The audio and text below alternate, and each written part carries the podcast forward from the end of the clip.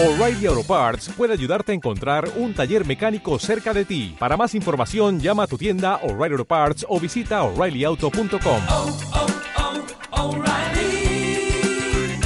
oh, Parts.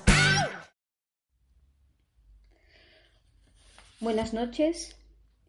Según los datos del Ministerio del Interior, actualmente hay en España 12.330 personas desaparecidas. Me llamo Maricarma Orric Pires. Soy la cuarta de 15 hermanos, de los cuales dos desaparecieron el 5 de septiembre de 1988, hace ya 30 años.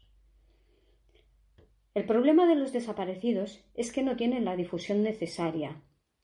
En un mundo tan mediatizado, con tantas herramientas como hay, es una lástima que no se usen para cambiar esto. Decidí hacer un podcast para ayudar a que esto mejore.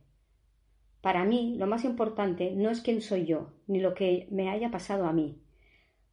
Lo más importante es que sepáis quién son las personas que iréis conociendo a través del, a través del podcast, a través de la voz de sus familiares. ¿Qué les ha pasado? ¿En qué podemos ayudarles? ¿Y cómo van yendo los acontecimientos en cada uno de los casos? Las personas que van a acercarse aquí, a algunos ya los habréis visto, escuchado o leído en algún sitio. Otros, por lo que sea, no son tan mediáticos. Aquí vamos a ser todos iguales. Desaparecidos nunca olvidados es un podcast que, aparte de dar voz a los familiares de, de desaparecidos, a partir de ahora lanzará alertas e informará de noticias sobre este tema, siempre en la medida en que mi tiempo me lo permita. La falta de difusión, información y prevención en este campo es a la vez vergonzosa y punzante, pues al final, después de los días de búsqueda oficiales, nos encontramos los familiares buscando solos, con la ayuda de nuestros ángeles, las personas que voluntariamente y altruistamente vienen a ayudarnos, y ellos también con el paso del tiempo, lógicamente también es normal, cada vez son menos. Falta conciencia social, y esto empieza porque las autoridades lo traten como un problema de Estado, que es lo que es. La cifra de personas desaparecidas supera con mucho a las víctimas de terrorismo, violencia de género y accidentes de tráfico. Con la diferencia de que en estos otros campos, también a base de mucha lucha, se ha creado esa conciencia social que se visualiza cada vez más. Los desaparecidos permanecen invisibles, no constan ni en los programas electorales, ni en las propuestas de mejora, ni en, en, las campañas de televisión, radio u otro medio de comunicación, ni siquiera en la cifra oficial que os acabo de decir. Están todas, ya que solo constan desde el 2010 para acá, que es cuando se empezaron a contabilizar. ¿No os asusta pensar cuántas, cuántas personas realmente hay desaparecidas? Porque del 2010 hasta aquí, 12.330. Pero anteriormente todos conocemos muchos casos. Yo no soy periodista. Muchos ya me seguís desde el principio y otros habéis ido llegando con el tiempo.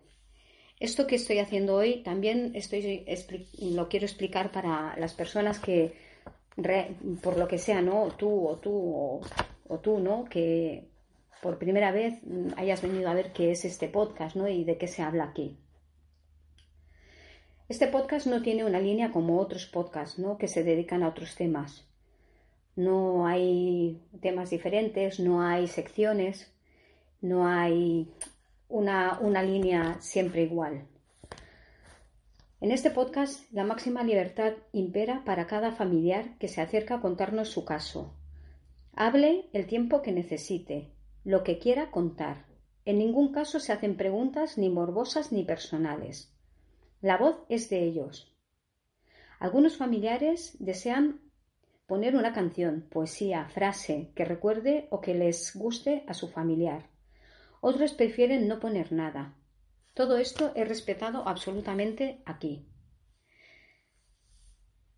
mm, pretendo que aquí se encuentre un espacio donde se sientan a gusto, donde encuentren el apoyo de las personas que les escuchamos, donde se sientan arropados, sobre todo donde se sientan respetados.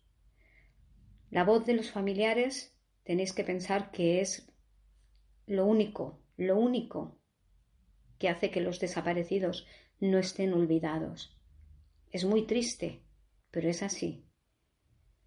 Por eso de este podcast, por eso de, de querer hacer esto, ¿no? Y realmente está funcionando muy bien. Agradezco muchísimo a todos desde el principio los que estáis, los que os habéis ido sumando. Yo intentaré dar un poco más de información. Hasta ahora solo se hacían pues las conversaciones que teníamos con los familiares y voy a intentar eso sí, depende del tiempo porque no me, no me, puedo dedicar a esto todo el día, pero me voy a dedicar todo lo que pueda y las alertas las voy a pasar por aquí y toda la información que pueda también. Aparte, pues ya tenemos el, una de las cosas que hemos conseguido ya después de tantas luchas, pues ha sido tener el protocolo de actuación de las fuerzas y cuerpos de seguridad ante casos de personas desaparecidas.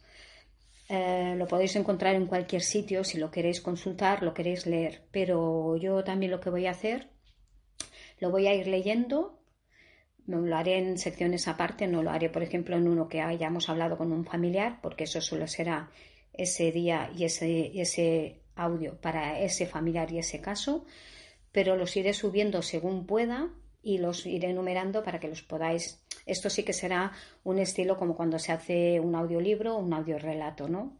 Os lo iré leyendo así y lo iré, lo, iré reseñando para que sepáis cómo lo podéis, lo podéis seguir y sí que lo haré dentro del podcast de Desaparecidos Nunca Olvidados. No, no abriré otro podcast diferente para leer esto porque como es también del mismo tema, creo que es importante que esté aquí.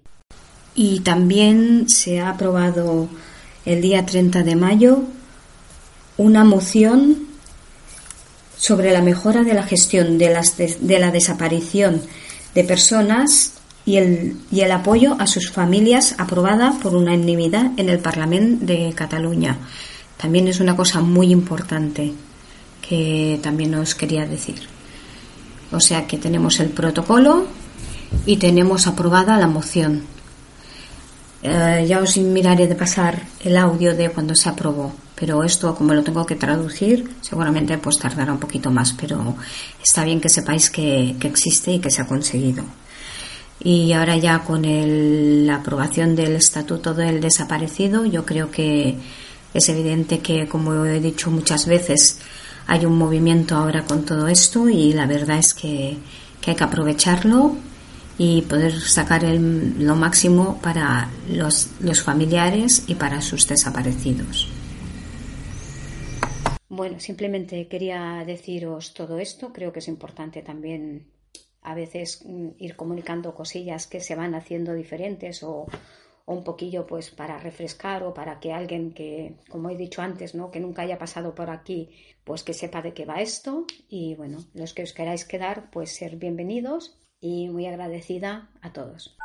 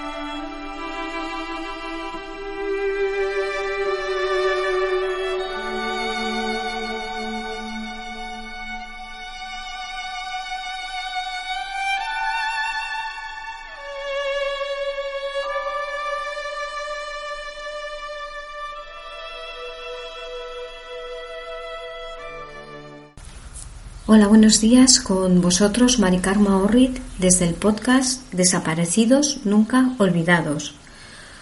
Hoy me he llegado al centro Taisec de Gabá, Barcelona, para hablar con Pepi Royuela Corbillo. A mí me gustaría que te presentes tú porque tienes una trayectoria muy amplia y prefiero que, que te presentes tú a nuestros oyentes. Buenos días. Hola, buenos días. Yo me, me llamo Pepi Royuela Curvillo, como ha dicho Mari Carmen. Entonces, yo soy psicóloga clínica mmm, y, bueno, tengo tres orientaciones en un principio, que es el psicoanálisis, eh, el humanismo y la logoterapia. Luego, por otra parte, tengo diversas especializaciones, como, mmm, como es, por ejemplo, eh, resistencia y trauma basados en, los, en las experiencias de los campos de concentración nazis eh, con lo cual trata el trauma desde sus bases más, más profundas. Mm, también tengo especialidad en tanatología, que es el estudio de la muerte a nivel psicológico y, y formación bueno, a nivel de, de, discapacitados intelectuales de todas las áreas. Mm, en, en, en, psiquiatría con enfermos muy graves de salud mental, como podemos decir, esquizofrenia, psicosis, etcétera, todo el espectro eh, y bueno, y he pertenecido también a, a un comité de, de, ética en Barcelona, eh, adherido a la, a la, Facultad de Filosofía de la, de la Universidad Central. Mm, bueno, entre, entre, otras, entre otras cuestiones. Pero digamos que las más relevantes serían estas. Bueno, menos mal que te he dicho que, que lo digas tú, ¿eh? porque como veis, eh, tiene muchísimo y bueno, la verdad es que es un, un orgullo y poder estar aquí con ella. Estás también con, con AFADES y bueno, eh, aún nuestros oyentes aún no lo saben que hemos creado una, una, asociación de familiares desaparecidos en las cuales estamos nosotras dos también y bueno, también estás para, para ayudarnos en, este tema. Um, referente a este tema, um, ¿tienes algún familiar o conocido que sea una persona desaparecida? Bueno, en referencia a este tema, tengo dos personas que no son familiares ni dire directamente relacionados conmigo ni conocidos, sino eh, y ya por cuestiones de, de, la, de, la, de, la, profesión en cuanto a la confidencialidad no puedo decir, pero sí, conozco dos, dos personas. Y esto ha sido uno de los, de los motivos por lo que tú has decidido formar parte de una asociación o ya lo tenías pensado antes o bueno a mí se me dio la oportunidad por medio de mm, por conocer precisamente a, a, la familia que, que, formó esta asociación y por amistad hacia, hacia ellos Mm, que me explicaron y a mí me pareció sumamente interesante porque sé, llevo muchos años en el ámbito de la psicología y sé de lo que es, a ver, muy de cerca el sufrimiento humano y entiendo que aquí, eh, bueno, el, el, sufrimiento humano en el campo de, de, los familiares de desaparecidos, incluso de los desaparecidos que han llegado a aparecer también, es inmenso y entonces hay que poder tratarlo. Eh, en este sentido, yo me, me volqué completamente es que esto, esto que acabas de decir ahora es muy interesante porque esto sí que es verdad que no lo hemos tratado nunca. Las personas que han desaparecido y que luego en un momento aparecen. Igual que es muy desconocido el tema de los desaparecidos, esto, por ejemplo, ahora mismo a mí me acabas de, abrir un poco los ojos de decir, es verdad que yo también estoy afectada por dos hermanos desaparecidos, ¿no? Pero no me he planteado qué pasa con las personas una vez aparecen, ¿no? También es muy importante. Sí, sí, exactamente, porque luego muchas veces han, han, han vuelto del otro lado, que se, que se, dice, ¿no? Y bueno, de todo ese bagaje mmm, hay, que, hay que contemplarlo y hay que tratarlo, uh -huh. evidentemente. Sí, sí. Tú, en el, con todo el, el tiempo que llevas con, con, esto de los desaparecidos, ¿qué crees que es lo que falla en este tema? Porque es un, es un tema como, no digo tabú, pero es un poco, ¿no? Porque no se habla de él, no se conoce mucho. Da miedo, ¿no? Tú haces, por ejemplo, actos o cosas, ¿no? Para que la gente conozca el tema y para que se... Yo siempre digo, ¿no? Y soy repetitiva y me dicen pesada, pero siempre digo que no hay información. Que si hubiera más información no dejarían de desaparecer personas, pero a lo mejor se encontrarían más antes o hasta la, la misma persona en el momento que desaparece, si tienes un poco de, no sé, de que te hayan hecho una prevención o, no sé, una educación, ¿no? A lo mejor en el momento que tú desapareces también puedes decir, oye, pues puedo hacer esto, lo otro, tienes unas herramientas o algo, ¿no? Para, no sé, pienso yo, ¿eh? Tanto la persona que desaparece, que a veces no pensamos que, les debe pasar en el momento que desaparecen de nuestro lado, solo pensamos en lo que nos pasa a nosotros, ¿no? Pienso que siempre, siempre he dicho que hay muy poca información, ¿no? Y es verdad que da como miedo, ¿no? Es como hablar de asesinatos. Muchas personas no quieren hablar de asesinatos porque les da miedo, ¿no? O violencia de género, muchas cosas, ¿no? Pero yo siempre he creído que ocultar lo que pasa no es una solución. Al contrario, porque es cuando luego se van, se van agravando más las cosas, pienso yo, ¿no? ¿Tú, tú qué opinas?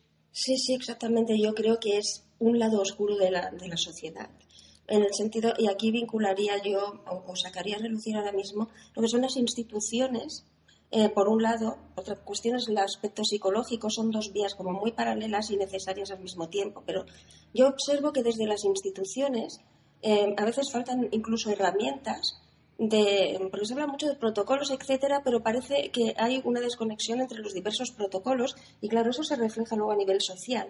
Si desde el campo institucional mm, lo que es eh, las personas que viven eh, las personas de a pie no, no ven tampoco esa eh, seguridad desde ahí arriba, desde las instituciones que guíen un poco, mm, mm, la cuestión es muy turbia. Se, se habla de, de, la desaparición como de algo muy, muy, muy oculto, muy oscuro, donde caben los asesinatos. Esto se le pregunta a las personas de la calle, que vaya en plan entrevista, por ejemplo, estoy segura que muchos lo asocian directamente a los asesinatos y lo dan por hecho así, ¿no?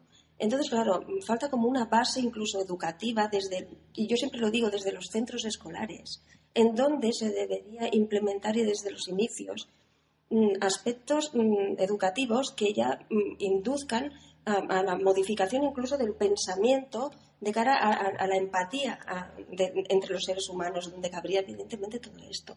Con lo cual, al no existir, hay una desconexión absoluta y todo es como un campo perdido. Y cuando ocurre algo, la persona o los familiares o los allegados de las personas desaparecidas están en un limbo que no saben ni dónde apoyarse. Entonces falta mucho trabajo, claro, los psicólogos especializados por nuestra parte tenemos un gran trabajo por ahí, mm, pero es que se necesita de la otra parte también para que el sistema empiece a cambiar un poco en este sentido. Sí, sí, no, es que esto es verdad porque no hace mucho también una chica también que sigue nuestro podcast, ¿no? También se puso en contacto conmigo, que estudia en la Universidad de Salamanca, ¿no? Y ella se dio cuenta, porque ella quería estudiar psicología, pero se dio cuenta que en el tema de los desaparecidos es que no había, no, sabían por dónde, ¿no? Y, se quiso especializar, ella está ahora terminando, ¿no? El, curso este, y me, y me comentó esto, ¿no? Dices que veo que por aquí no, no hay nada, ¿no? Y luego, mira, esto hace unos meses, ¿no? Que me lo comentó y mira, luego hemos coincidido nosotras también, ¿eh? A veces. Y también está muy bien porque es el otro, un poco más el otro lado, ¿no? Porque tú llevas muchos años con esto, ¿no? Y entonces, pues también se, se puede, o sea, las, las, personas que se quieran dedicar a esto y quieran especializarse en este tema, también hay mucho, ¿no? Por aquí para, para hacer, ¿no? Y los familiares es que necesitamos muchísimo que, que estéis. Sí, porque ocurre que, bueno, un, profesional sale, a ver, una persona sale cuando acaba la carrera, ¿no? Con, la titulación de psicología. Yo en este caso, claro, cuando estudié, pues eran, no eran los grados, era que se hacían las licenciaturas en cinco años. Pero después, claro, tienes que seguir. Yo seguí, en mi caso, estudiando mucho tiempo. De hecho, no he parado nunca, lo he seguido haciendo y sigo haciéndolo, ¿no? Eh, pero me he dado cuenta que mm, en este campo Mm, no hay suficiente visión eh, adecuada, quizás no, no, existe la perspectiva de lo que verdaderamente se ha de aplicar porque se enfoca todo muy de cara a los duelos una vez más. Y una vez más, pues habría que decir que esto no se puede enfocar a un duelo porque no hay cuerpo al cual rendir honores funerarios. Entonces, para poder descansar, y decir, hasta aquí, sé que no va a volver nunca más. Esto no es así aquí. Es que Aquí hay que trabajar desde el trauma, un trauma profundo, de los que se han quedado, que tienen al final que asimilar, que tienen que poder seguir viviendo, insertando ese trauma.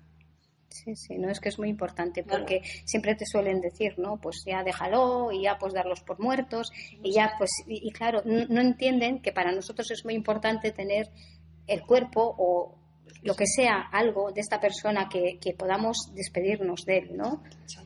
Entonces, mm, siempre están con esto, ¿no? A ver, tenéis que hacer un duelo, o bueno, hace poco, pues una, una chica que también tiene su hermano desaparecido, Conchi, ¿no? Pues también, es que claro, me han dicho que tengo que hacerle una carta de despedida.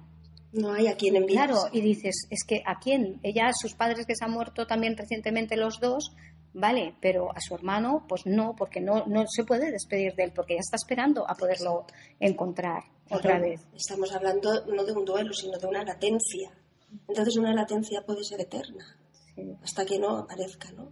Entonces, eso es lo que hay que tratar. Sí, lo que pasa que es esto, que la gente no lo, no lo entiende. No sé cómo es tan complicado de que lo puedan entender. Sí, porque lo, lo- lo visualizan o lo, o lo sienten como una situación finalista.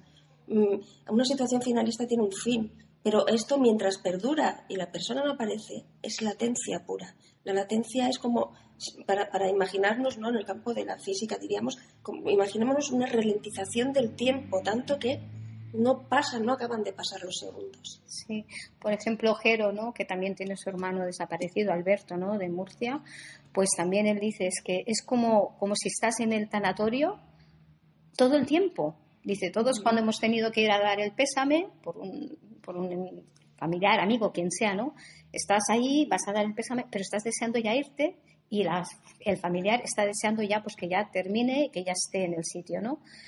pero nosotros es como si estuviéramos ahí siempre, ¿no? Yo lo, lo- lo- lo- cuando dio el ejemplo él, lo dije, es que yo no lo hubiera podido explicar mejor, ¿no? Porque yo intento explicarlo, pero a veces no te salen las palabras. Y hay estas personas que, que mira, pues la- las- lo saben explicar bien. Y yo lo, me sentí muy identificada porque para mí es, es así. Claro, sí, sí, sí, exactamente. Es como, y bueno, y el cansancio que ello implica, ¿no? Con el tiempo, el desgaste de, de permanecer siempre en, en ese sitio, ¿no? Por, Sí. por- por decirlo simbólicamente. Sí.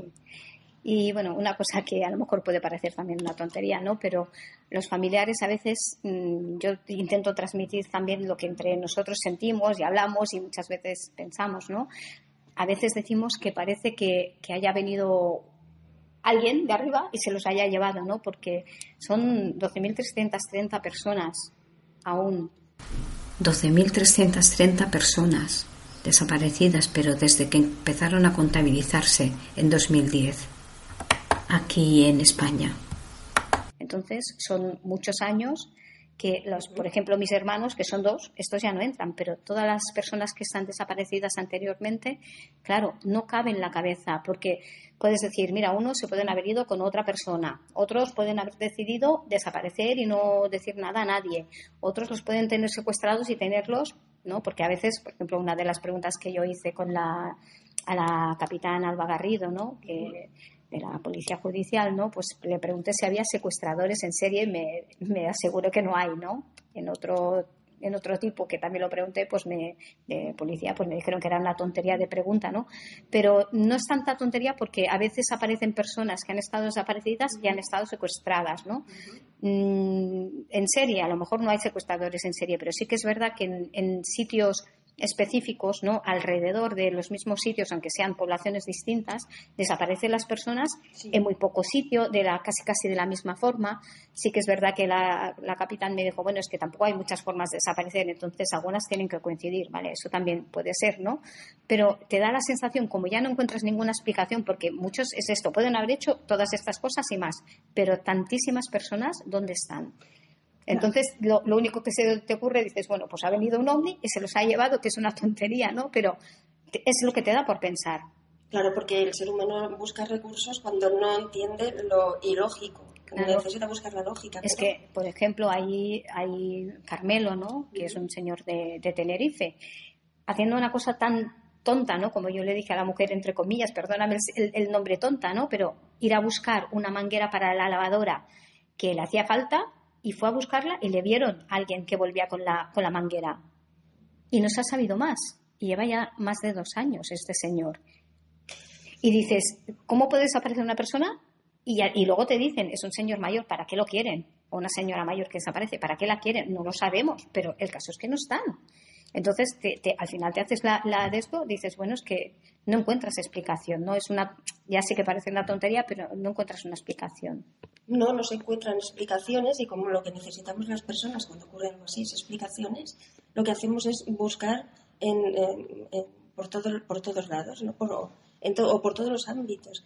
Vale, yo a ver, decir que como profesional de, de mi medio, tengo que decir que, claro, a ver, entrar en la mente criminal eh, es otra cosa. Mm, bueno, entiendo que la policía, etcétera, diga que no hay secuestradores en serie, en su campo. Entiendo también que ellos saben lo que dicen. Yo desde el mío digo que la mente criminal es capaz de mucho, de fraguar muchísimo, de planear y mm, no, digamos de si se trata de organizaciones criminales destinadas a, mm, bueno, a, cuestiones por, de este tipo, ¿no? Podrían, si son profesionales, sabrían perfectamente qué hacer. De hecho, se sabe porque hay tráfico de órganos. Entonces, ¿esto qué está implicando? Doctores, médicos eh, y mucho más. Con lo cual, esto existe. Sí que, sí, sí, que no es que realmente venga alguien de arriba, del exterior de, de ovnis, sino alguien de arriba, pero personas de carne y hueso, ¿no? Tanto. Esto se sabe que es una certeza absoluta por el hecho que lo dicen los propios cadáveres que aparecen cuando se practican las autopsias. ¿Quién va a querer sacar un corazón? ¿Quién va a querer sacar un, órgano? ¿Para qué? Y no queden otras evidencias. Hay personas caníbales, cierto, pero dejarían sus evidencias y esto no es así en este caso. Por lo tanto, alguna explicación hay. Y aquí sí que es verdad que esto es una realidad, no es una, ficción imaginativa, ¿no? Esto es real, ha pasado en el mundo físico. Que da más miedo, ¿eh? Que, el otro, ¿eh? Porque indica que ahí sí que hay algo. Indica que eso existe realmente en el mundo de las cosas, es decir, ahí fuera, en el mundo. Ya no en nuestro pensamiento, que es algo intangible que puede mm, ser una interpretación. El otro es real. Entonces, no digo yo que todos los casos vayan a ser, pero que existen, existen. Sí, sí. Y bueno, ahora pues lo que me gustaría, yo lo que te quería preguntar, así por más o menos, es lo que, si se me ocurre alguna otra cosa, también te la preguntaré. ¿eh? Pero también me gustaría que nos contaras un poco, hemos estado el otro día en Santa Coloma de Cervelló, hemos hecho la primera trubada de familiares y bueno, eh, también estuvimos pendientes, ¿no? De, tenías que hablar y contarnos unas cuantas cosas, ¿no? Y bueno, al final por tiempo y tal no, no hubo ese tiempo, ¿no? Entonces me gustaría que nos lo contaras porque también es muy interesante, ¿no? Para, para nuestros oyentes lo que nos tenías que decir y también va muy bien porque ya no queda ahí en el sitio aquel que estábamos y que las personas que estábamos allí te hubiéramos podido escuchar, ¿no? Va a llegar bastante más, ¿no? Y, también me, gustaría que, nos lo pudieras explicar. Bien, bueno, pues yo tenía, bueno, tengo, realicé un, trabajo, digamos, de, esta exposición, ¿no? En donde pretendía explicar mm, qué, es lo que mm, em, yo planteo a la hora del abordaje psicológico realmente Mm, para la ayuda hacia las personas o familiares de desaparecidos allegados y personas desaparecidas que aparezcan también. Entonces, di en un principio una, definición de, de, desaparición que creo que no es necesario casi entrar en ello porque la mayoría de las personas saben lo que es y esto mm, es, es, entrar, digamos, en un terreno que ya se conoce bastante. ¿no? Entonces, yo lo que quisiera es hablar un poco del papel del psicólogo, en este caso, ¿no? Em, porque se trata de un abordaje complejo, el abordaje de, los desaparecidos, ¿no? Entonces, yo diré que los familiares necesitan primero, esto ya lo sabemos, encontrar ese porqué, ¿no? Esa razón de explicación de aquello que es lo que ocurre. Y todo esto lo estoy explicando un poco para, para dar luego paso a lo que se entiende por trauma, para que se vaya viendo hasta qué punto la envergadura del trauma o el trauma mismo se inserta en las personas, ¿no? En el sentido en que necesitan encontrar un porqué y no saben encontrarlo porque no existe el porqué. Es algo ilógico, sumamente. Mm, una razón, una explicación de lo que ocurre necesitan. Entonces, mm, pero no se obtiene nada. Entonces no se obtiene nada. Aparece la impotencia, la frustración, la incertidumbre, todo, todo esto, una búsqueda compulsiva ¿no? que, que, que agota y que consume. Esto, digamos, empieza a sentar bases ya internas, ¿no? De, de, de, de los aspectos negativos, ¿no? Entonces, eh, bueno, hasta ahora se ha dicho mucho que todo esto, pues claro, se encara de cara al, al, perdón, al duelo. No, no es duelo en sí, eh, se inicia un trauma con, bases sólidas hasta el punto que, como dije en la reunión esta de Santa Coloma, hay en Santa Coloma de Cervelló, lo que se produce en una primera instancia es una hecatombe interna. Para entenderlo simbólicamente es como si se produjese, cuando se produce un seísmo de gran escala en alguna parte del mundo y se destruye se destruyen las poblaciones. Bueno, pues en el ser humano, cuando a una madre, a un padre, a, un hermano, mm, allegados de la persona se, se, saben que, no, que su familiar ha desaparecido, se produce ese seísmo interno. Entonces se destruye por dentro, se escinde el pensamiento. Y entonces aquí tenemos ya el trauma con T mayúscula. Con lo cual, sí que pretendemos practicar un duelo y se lo decimos a las personas que quedan, la contrariedad que van a sentir va a ser tan grande que lo que vamos a conseguir es que aumente su ira y su rabia, porque se van a encontrar que ese camino que los profesionales, que encima somos los profesionales que ellos entienden que le podemos dar salida, un poco, no salida, sino un bálsamo al sufrimiento, se dan cuenta que no hay camino de salida y entonces la, frustración, la ira, todos estos aspectos tan negativos su, suben y aún se sumen más las, las personas mm, dolientes, se sumen más en, en, la desesperación. ¿no? Entonces, claro, el tratamiento del trauma eh, eh, es, es, laborioso en el sentido de que mm, es un campo mm, muy especializado que hay que contemplar diversas cuestiones importantes. Entonces, yo, en este sentido, diría, diré que desde el abordaje técnico hay que hablar de elementos que componen el hecho traumático en un principio, ¿no? que es, digamos, la ruptura de la lógica del mundo, por, un, por, una, por una parte, ¿no? porque da la sensación de que el mundo deja de estar regido por normas previsibles ¿no? Eh, y predecibles. Entonces el mundo deja de, de ser un lugar seguro. Cuando a un familiar de una persona desaparecida le ocurre esto y se les comunica que esa persona ha desaparecido, o se les comunica, no, ellos mismos mm, se comunican con la policía, por ejemplo, porque han desaparecido, eh, cuando empiezan las horas posteriores y no, no, aparece, no aparece, no aparece. Y pasa el tiempo, la, pérdida de la seguridad en el mundo eh, eh, se instaura, el mundo deja de ser seguro ya para ellos. Entonces, eh, y todo lo previsible, todo lo predecible desaparece, se quedan desorientados. Luego se produce una pérdida de fe incluso en el ser humano. No hablo de religión, hablo de, de, de, creer en el propio ser humano, ¿no? Y se produce una ambivalencia muy grande, ¿no?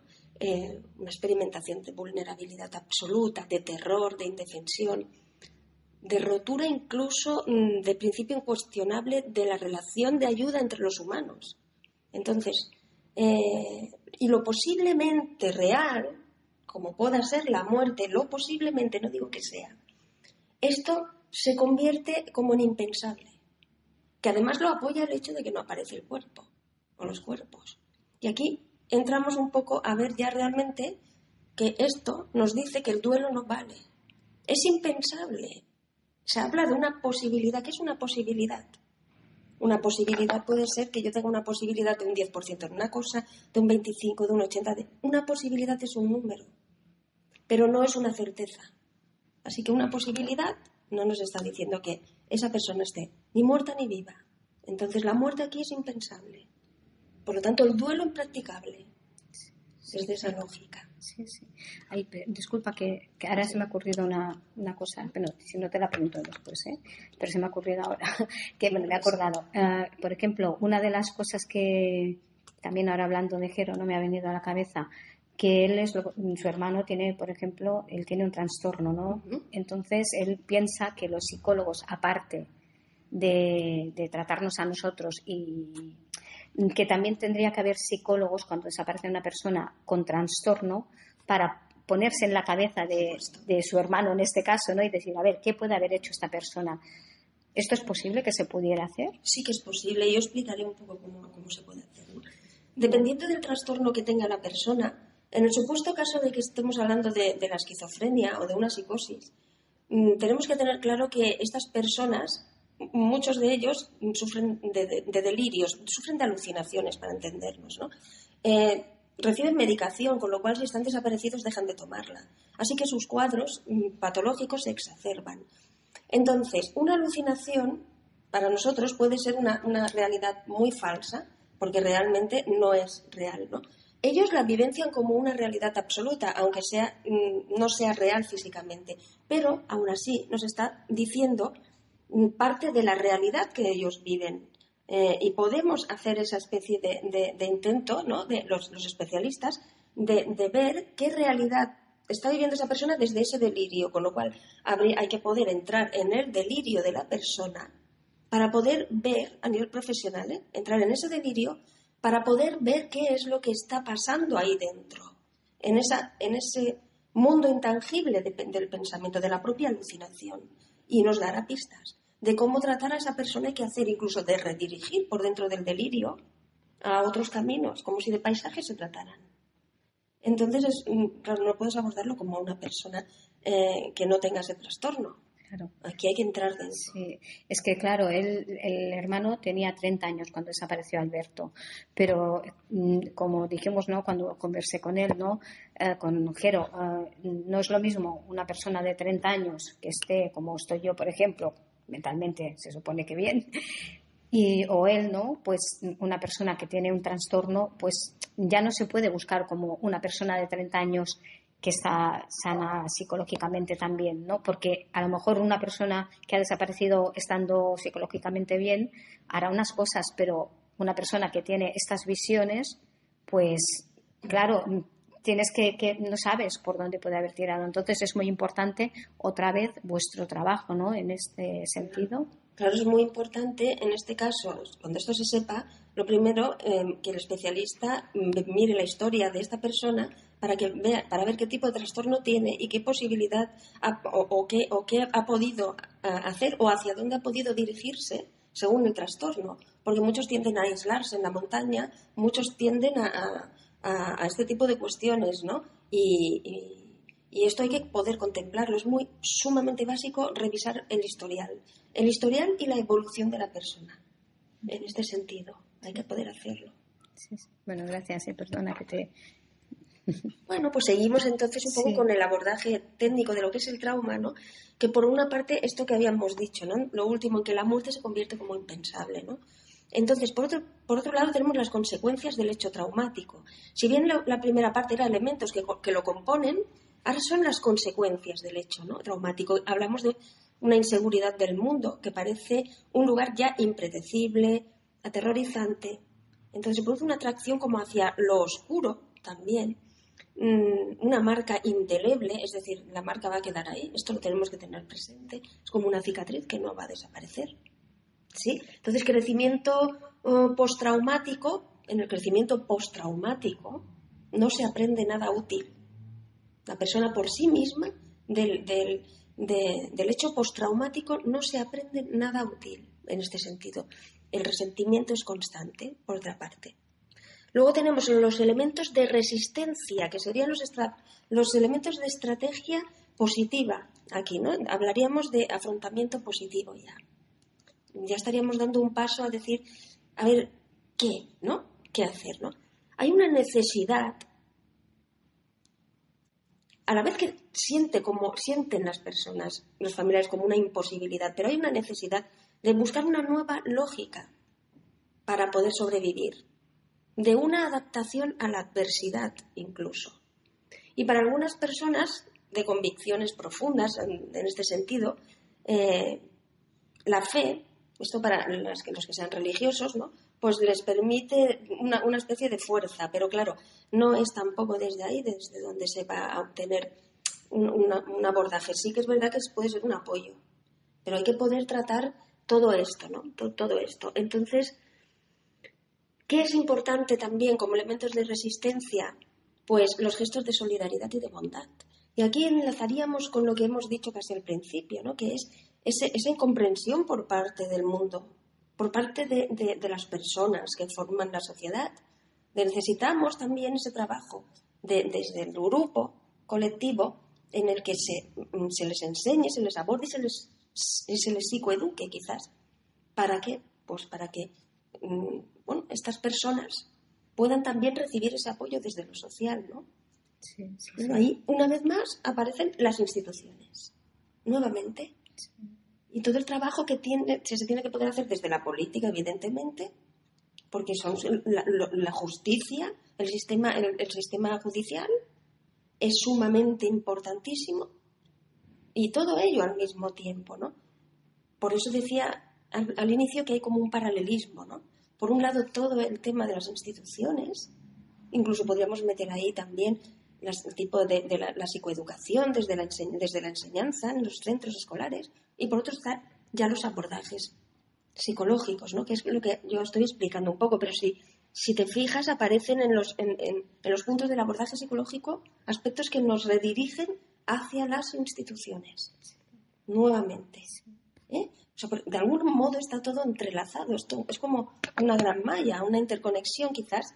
Si le diésemos la vuelta a todo esto, tanto al tema institucional como al tema al abordaje psicológico y le diésemos la vuelta a todo ello, como si una ropa le dieses tú la vuelta, una prenda de vestir, veríamos que hay una necesidad de entramado de red que no existe y no se contempla del todo hoy en día, ¿eh? porque parece que va en paralelo todo esto.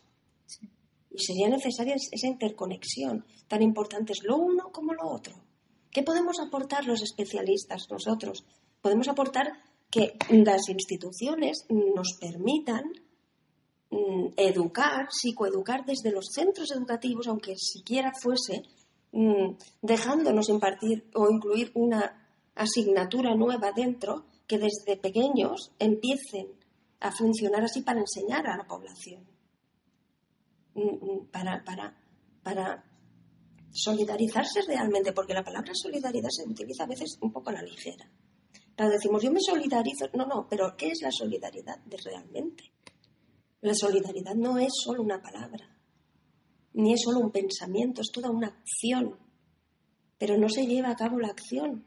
Entonces, ¿para qué nos sirve la solidaridad si se queda en una mera palabra? que es muy bonita, porque indica cosas bonitas desde el pensamiento, puede emocionar incluso. Pero si no llevamos a cabo la conducta, ¿qué hacemos? Una vez más, nos quedamos en lo intangible necesitamos lo tangible. Estas personas más que nunca, los familiares, necesitan de cuestiones tangibles. Porque para intangible ya tienen su pensamiento con el sufrimiento. Entonces necesitan esto. Bueno, entonces, ¿qué decir? Pues decir que es necesario gestos de solidaridad real, conductas de solidaridad, conductas de bondad, la bondad aquí se debe instaurar también, la bondad humana, pero desde, una vez más, desde la práctica, pura y dura, desde la práctica real. Se tiene que poder, ¿no? Y entonces, caminos para una psicoterapia adecuada. Ahora yo aquí planteo estos puntos, los caminos que yo veo para una psicoterapia adecuada, ¿no? Sería ayudar a las personas, primero que nada, realizar el acompañamiento en todo, en todo momento, pero realizar un abordaje psicoterapéutico también, clínico. No me gusta la palabra, la palabra clínica porque parece que conviertes en pacientes a las personas. Y paciente es una palabra muy pasiva. Paciente, yo soy paciente, un paciente es pasividad, ¿no? Eh, está ahí para que le hagan algo. Yo lo veo más dinámico, pero bueno, en sí, en realidad, hay que acompañar, ¿no? Diciendo desde el principio que no vamos a a resultar pesados diciendo que vamos a trabajar duelos. Eso casi es lo primero que debemos de decirles porque ellos tienen ese miedo de encontrarse por parte de los especialistas diciendo en cualquier momento me van a decir que esto es un duelo. Entonces, decir desde el inicio que no.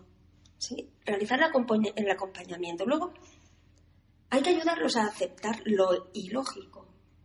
Ocurre que en el hecho traumático el hecho traumático en sí, lo que ocurre es inenarrable. Entonces, como es inenarrable, no vamos a redundar en ello. No vamos a insistir en ello porque es hacer más, quizás más daño, a no ser que, la persona, ellos, en una primera instancia, quieran explicar.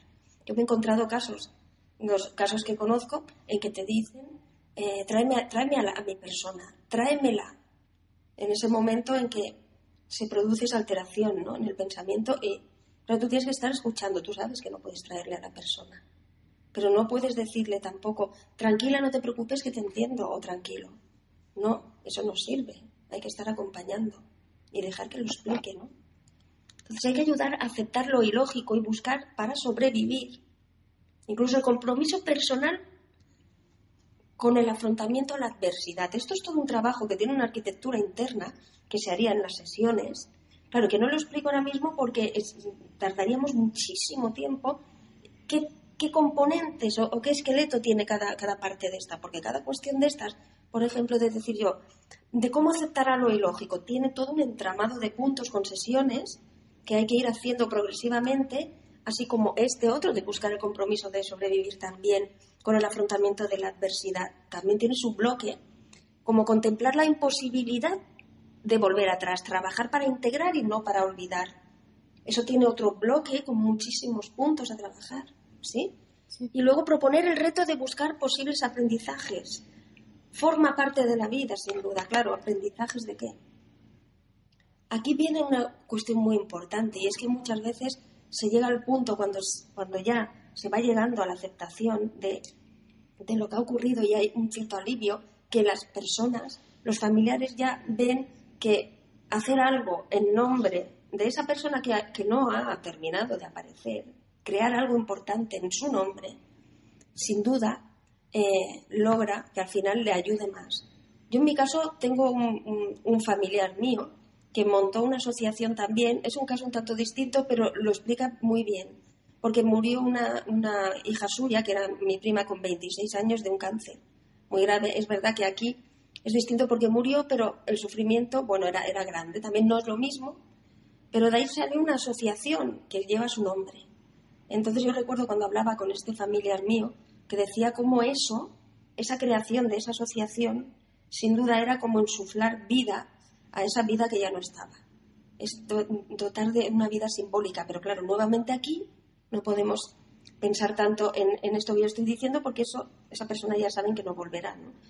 Aquí es un trabajo de integración puro y duro, puro y duro, de, de un largo aprendizaje, de un darle sentido a la vida cuando finalice todo, porque y muchas veces no finaliza nunca. Es cuestión de darle ese sentido a la vida que yo necesito, porque si yo no tengo un sentido de la vida, yo solamente existo. ¿Qué es lo que ocurre cuando una persona, por ejemplo, está, se encuentra muy mal psicológicamente, no tiene ganas de nada, existe? Por ejemplo, las personas con depresión existen dentro de una cama. A veces los que, los que se meten en las camas, porque no todos los casos son iguales, ¿no? Pero existen, como existen las plantas, como existe todo, ¿no? Pero, ¿y el sentir que caracteriza al ser humano? Con esa pérdida, el ser humano que se ha ido, lo que ha hecho ha sido arrancarle el sentir a los que quedan, ¿no? Y claro, el ser humano va, el sentir va intrínsecamente ligado al ser humano. Con lo cual, el psicólogo, el especialista, tiene que poder ayudar a rescatar ese sentir para ponerlo otra vez dentro. Es como, podría parecer una especie de, no de injerto, ¿no? Porque aquí estamos hablando de cosas ya muy, muy, técnicas, ¿no? Pero hacer una reconstrucción, ayudarlo a que busque un, sentido de la propia vida nuevamente para poder, con todo ese encaje de todo esto, hacer que al menos un sentido tenga su propia vida. Por eso muchos encuentran ese sentido en la construcción de algo que que, logre finalmente que, a nivel espiritual como mínimo se puedan relacionar con su ser querido a nivel espiritual, que es tan, tan sumamente importante. Ahí sí que es verdad que la muerte no arranca nada, ni la muerte ni la desaparición.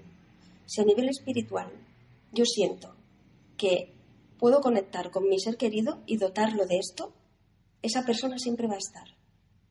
Eso es un trabajo complicado también, que implica qué significa esto de qué es a nivel espiritual yo contactar con mi ser querido que también es espiritual. Esto, eh, bueno, en los campos de la tanatología, por ejemplo, ¿no? Se explica muy bien todo, todo esto, ¿no?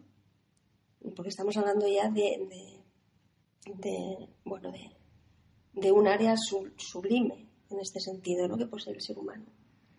Que no nos puede arrancar ni la propia muerte en sí, ¿no? Yo, a mí no me puede arrancar nada, ni la vida ni la muerte, ese sentimiento espiritual. Si es verdad que si, si yo muriese, no sé, pero esa parte espiritual involuntaria, o sea, perdón, involuntaria no, eh, no orgánica, eso no, se escapa todo. Cuando la persona que queda puede hacer el intento de conectar con la parte espiritual, con la espiritualidad de mi ser eh, desaparecido, algo potente nace ahí. Algo con lo cual nada de lo anterior puede, ni la propia desaparición, en este sentido. Si nos fijamos, bueno, esto va muy encajado también desde la logoterapia, que es una orientación psicológica que atiende muchísimo a la parte también espiritual del ser humano, es profunda. No se queda corta, es, más profunda, ¿no? En este caso.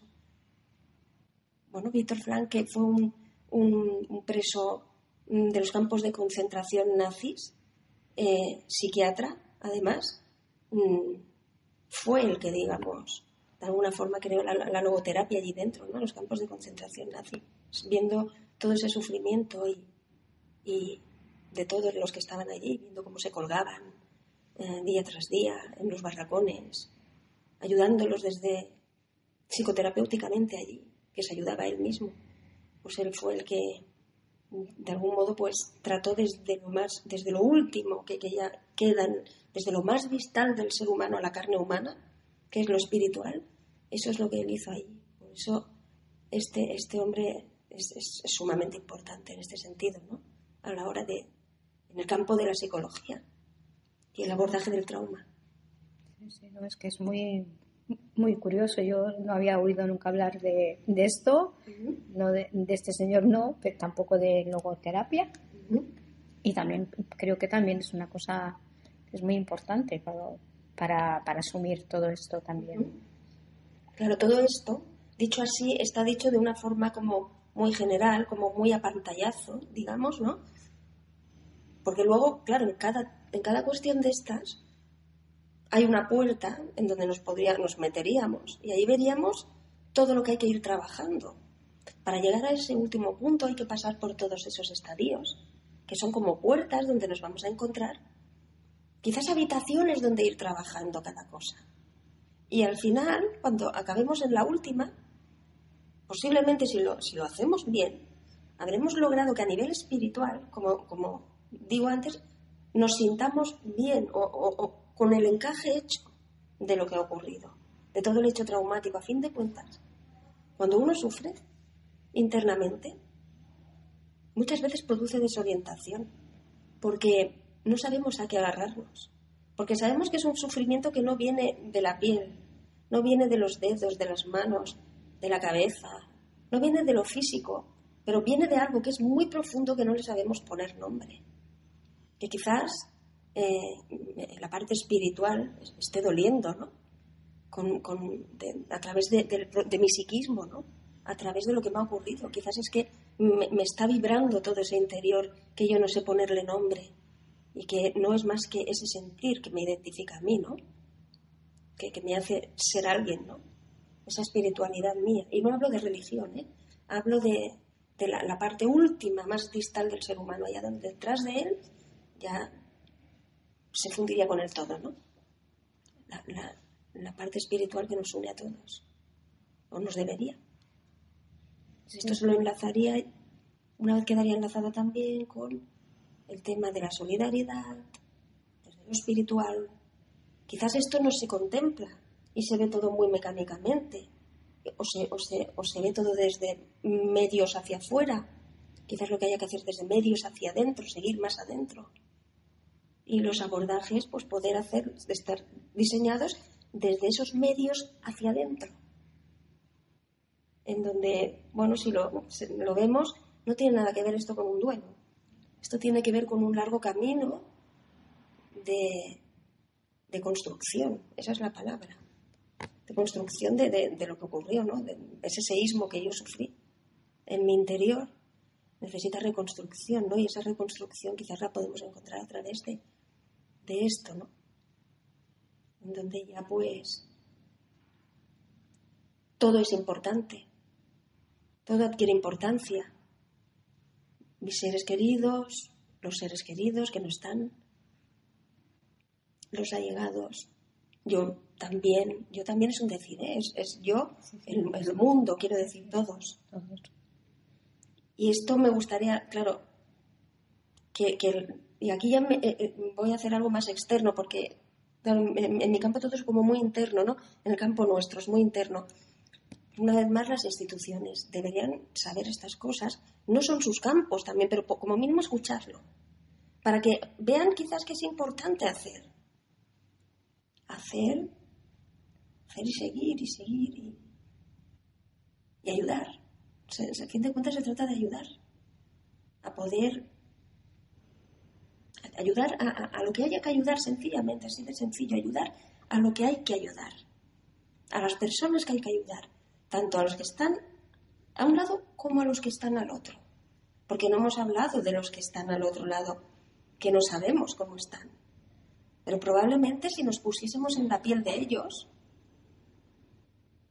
y ellos sí que son invisibles ¿eh? en este caso, porque nosotros estamos hablando aquí, por ejemplo, de los que quedan, pero no estamos traspasando la línea del otro lado. ¿no?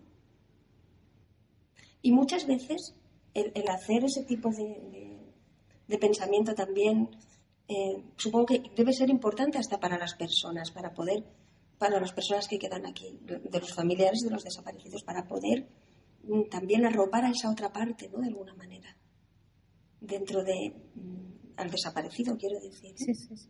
De decir aquello de yo, yo no sé qué es lo que habrá pasado contigo, pero mm, el aquel- decir, pero piensa que yo he estado contigo en todo momento, haya pasado lo que haya pasado, no has estado solo, porque con mi pensamiento, aunque haya acabado esto mal, no lo sé, el sentir este, ¿no? Decir, con mi pensamiento he estado contigo, en todo momento. Sí.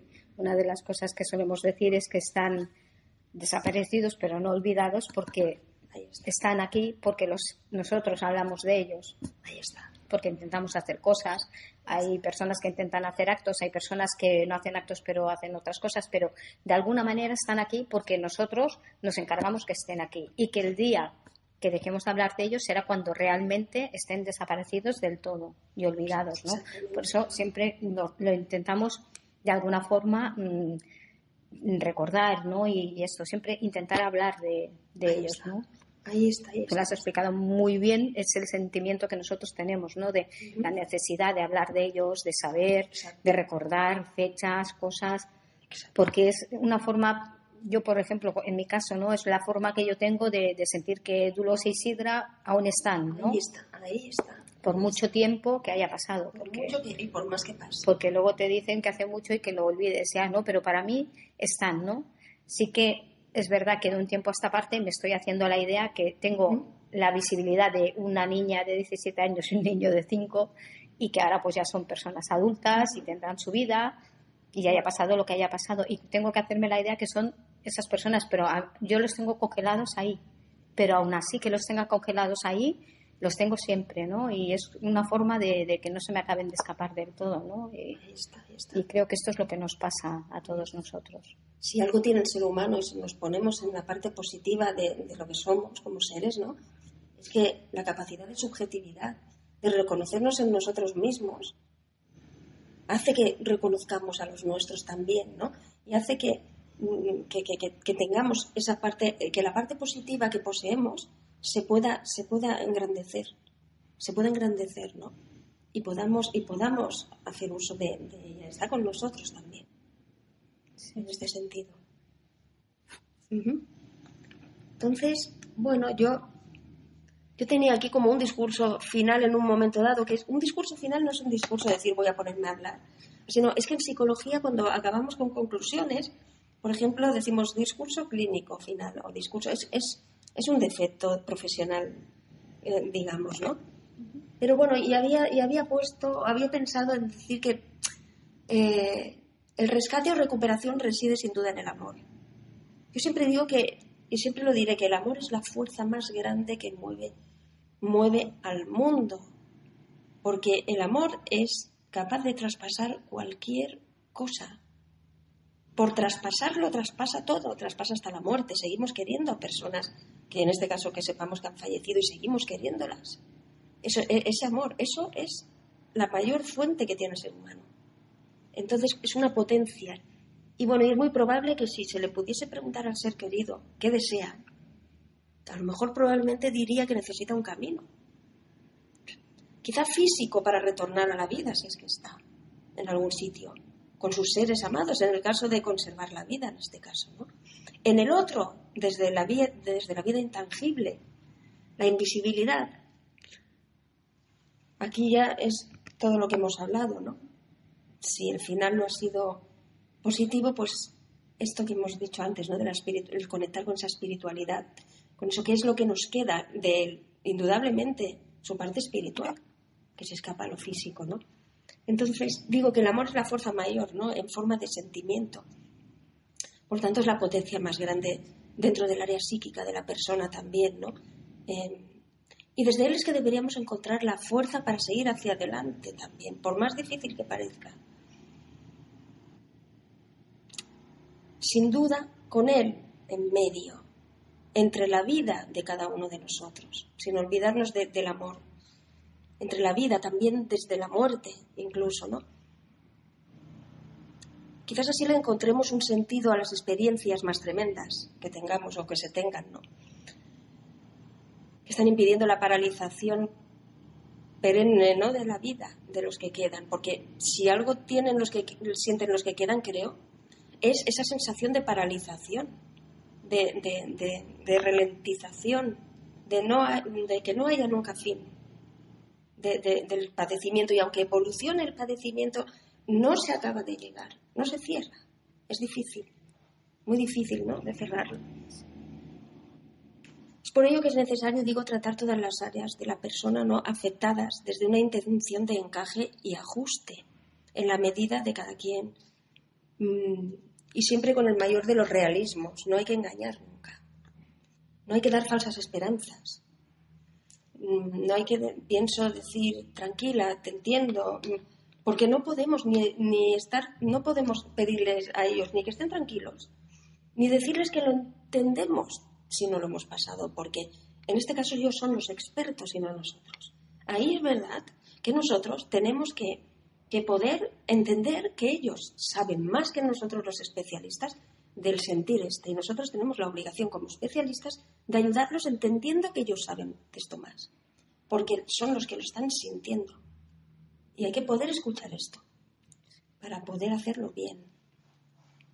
Entonces, llegado a este punto, el profesional de la salud mental, pues bueno, deberíamos entender que no se trata de orientar a un abordaje psicológico desde el duelo, sino desde la integración inconclusa de una tesitura difícil, muy difícil de vida. Integración inconclusa, con lo cual no se trata de duelo, aunque lo parezca para muchos, puede ser que lo parezca, no lo es. No es porque yo lo diga, nos lo dicen ellos mismos. Y esto es lo que tenemos que entender. Y ellos mismos, como digo, son los expertos. Y esto hay que escucharlos. Y muchas veces no se les escucha bien, creo. Esto hay que poder escucharlo. Hay que asumir que mm, la profesionalidad está al servicio de ellos y no tenemos que ponernos encima. Nosotros estamos para ellos. Así que lo primero es escucharlos. Y si ellos dicen que no hay duelo, es porque no hay duelo y además con toda la lógica del mundo. Entonces hay que poder, poder dar culto a la fuerza esta del amor, ¿no? a, a la, mirada llena de amor de la figura espiritualizada, que es la persona desaparecida. Aquí entramos, fíjate, tocamos un poco esto otra vez, ¿no? La mirada llena de amor de la figura espiritualizada, de los seres queridos, estén o no con vida, entendiendo por ello a los no encontrados. ¿Sí? Entonces, esta intensificación de la vida interior, desde la espiritualización, defiende del propio vacío de la desolación y posiblemente de la pobreza espiritual por el dolor que se está viviendo. En latencia, ahí, ahí dentro, por años. Y bueno, como último diría que el amor trasciende a la persona física, ¿no? del, del ser amado y encuentra su sentido más profundo en el ser espiritual del otro, en el yo íntimo. Entonces aquí estaríamos hablando de ya esto, este, esta parte final. La parte espiritual ya. Y aquí pues diría que, un poco que es, esto es lo que yo propongo, ¿no? Desde mi, visión como especialista del área, decir que es un camino complejo, es un camino mm, muy minucioso, en el que cada parte, como digo, es como un portal. Dentro entras y son todo mundos que hay que ir trabajando. Que si yo me pusiera aquí ahora a decir a nivel técnico, pues mira, en esta parte tendríamos, tardaríamos muchísimo. Entonces, decir que para a esas personas que están sufriendo, eso es lo que yo tengo para ellos, con toda la humildad del mundo poder ofrecerles. Para que dejen, para, no para que dejen de sufrir, evidentemente, no, para ayudarlos. Para ayudarlos en la, en la- en la medida de, de lo posible al máximo, entendiendo lo que les ocurre. Entendiendo lo que ocurre. Este sería de alguna manera pues el abordaje mío. Sí, Es sí. aquello que yo quería explicar en, en la reunión que está aquí. Sí, sí, no, además es que para nosotros es muy, muy importante que nos entiendan, ¿no? Porque siempre decimos, es que no se entienden. Pero es verdad, porque no se ponen en nuestro lugar. En cuanto te dicen, haz un duelo, déjalo ya, aún estás con esto, qué pesada con lo mismo. Es que no te entienden. Entonces es muy importante que, es que, que nos entiendan. Para nosotros yo creo que es, ahora me sale la palabra exacta que quería decir, pero es como vital, ¿no? Es Totalmente. como Es, es necesario, es casi como el beber agua. necesario, esto quería decir, Es como el comer, beber agua, es alimentarse. Sí. Si no se da, se muere de inanición. Entonces, esto fue como muy a nivel simbólico, ¿no? Pero se entiende mucho desde el simbolismo. Sí, no, no, no, sí que se Las entiende. cosas, quizás, ¿no? Sí. Pues te agradezco que nos hayas querido contar esto, ¿no? Porque creo que es muy importante, ¿no? Y que las personas que lo, lo escuchen y todo, ah, si quieren preguntarte alguna cosa, normalmente hacen comentarios y esto, pero tú si te parece bien, si me hacen alguna pregunta o algo, Sí, como si tú quieres, quedamos alguna vez más para hablar de, de este tema o de varios campos, porque tenemos muchos, ¿no? Sí. Y entonces, si te parece, si me hacen alguna pregunta, yo te la transmitiré. ¿Vale? Ahora te he puesto ejemplos de, de casos, ¿no? Pero si ya re- directamente me dicen, oye, ¿por qué no preguntas esto? ¿Por qué no preguntas lo otro? Si te parece a ti, em, normalmente cuando hacemos los programas y hacen algún comentario, ¿no? Pues el familiar pues contesta también, ¿no? Porque también te gusta que una persona ha escuchado tu caso y entonces pues tú contestas directamente, ¿no? Pero en tu caso, al ser un profesional, creo que se- sería bueno también pues también puedes es- comentar, contestar al comentario escrito si quieres, ¿no? Pero creo que también estaría bien poderlo decir así también en voz alta, ¿no? Porque luego hay personas que a lo mejor no lo leen y a lo mejor al siguiente programa que tú y yo nos encontremos, pues mira, podemos contestar a unas cuantas de unas cuantas a las que nos hayan hecho. Entonces, si te parece, pues a mí también me gustaría Totalmente de acuerdo. y en otro momento pues volver a, quedar y, Y podemos... y hablar un poco ya, desgranar un poquito Eh, más todo, todo. Este, este esquema que es tan amplio y tan... Es muy amplio, sí. es la, la verdad es que es, Muy es- incluso para nosotros los familiares que decimos es que esto es muy amplio, ¿no? Cuando vas viendo, por ejemplo, todo lo que nos has contado, yo veo que aquí hay muchísimo, ¿no? Mucho, mucho. Hay muchas puertas, muchas ventanas, muchos recovecos, muchas cosas, ¿no? Sí, mucho por recorrer. Y entonces, pues poquito a poco, no sé, en cualquier momento que podamos quedar, pues que nos vaya bien a las dos, porque esto de los podcasts es una cosa que es así, ¿eh?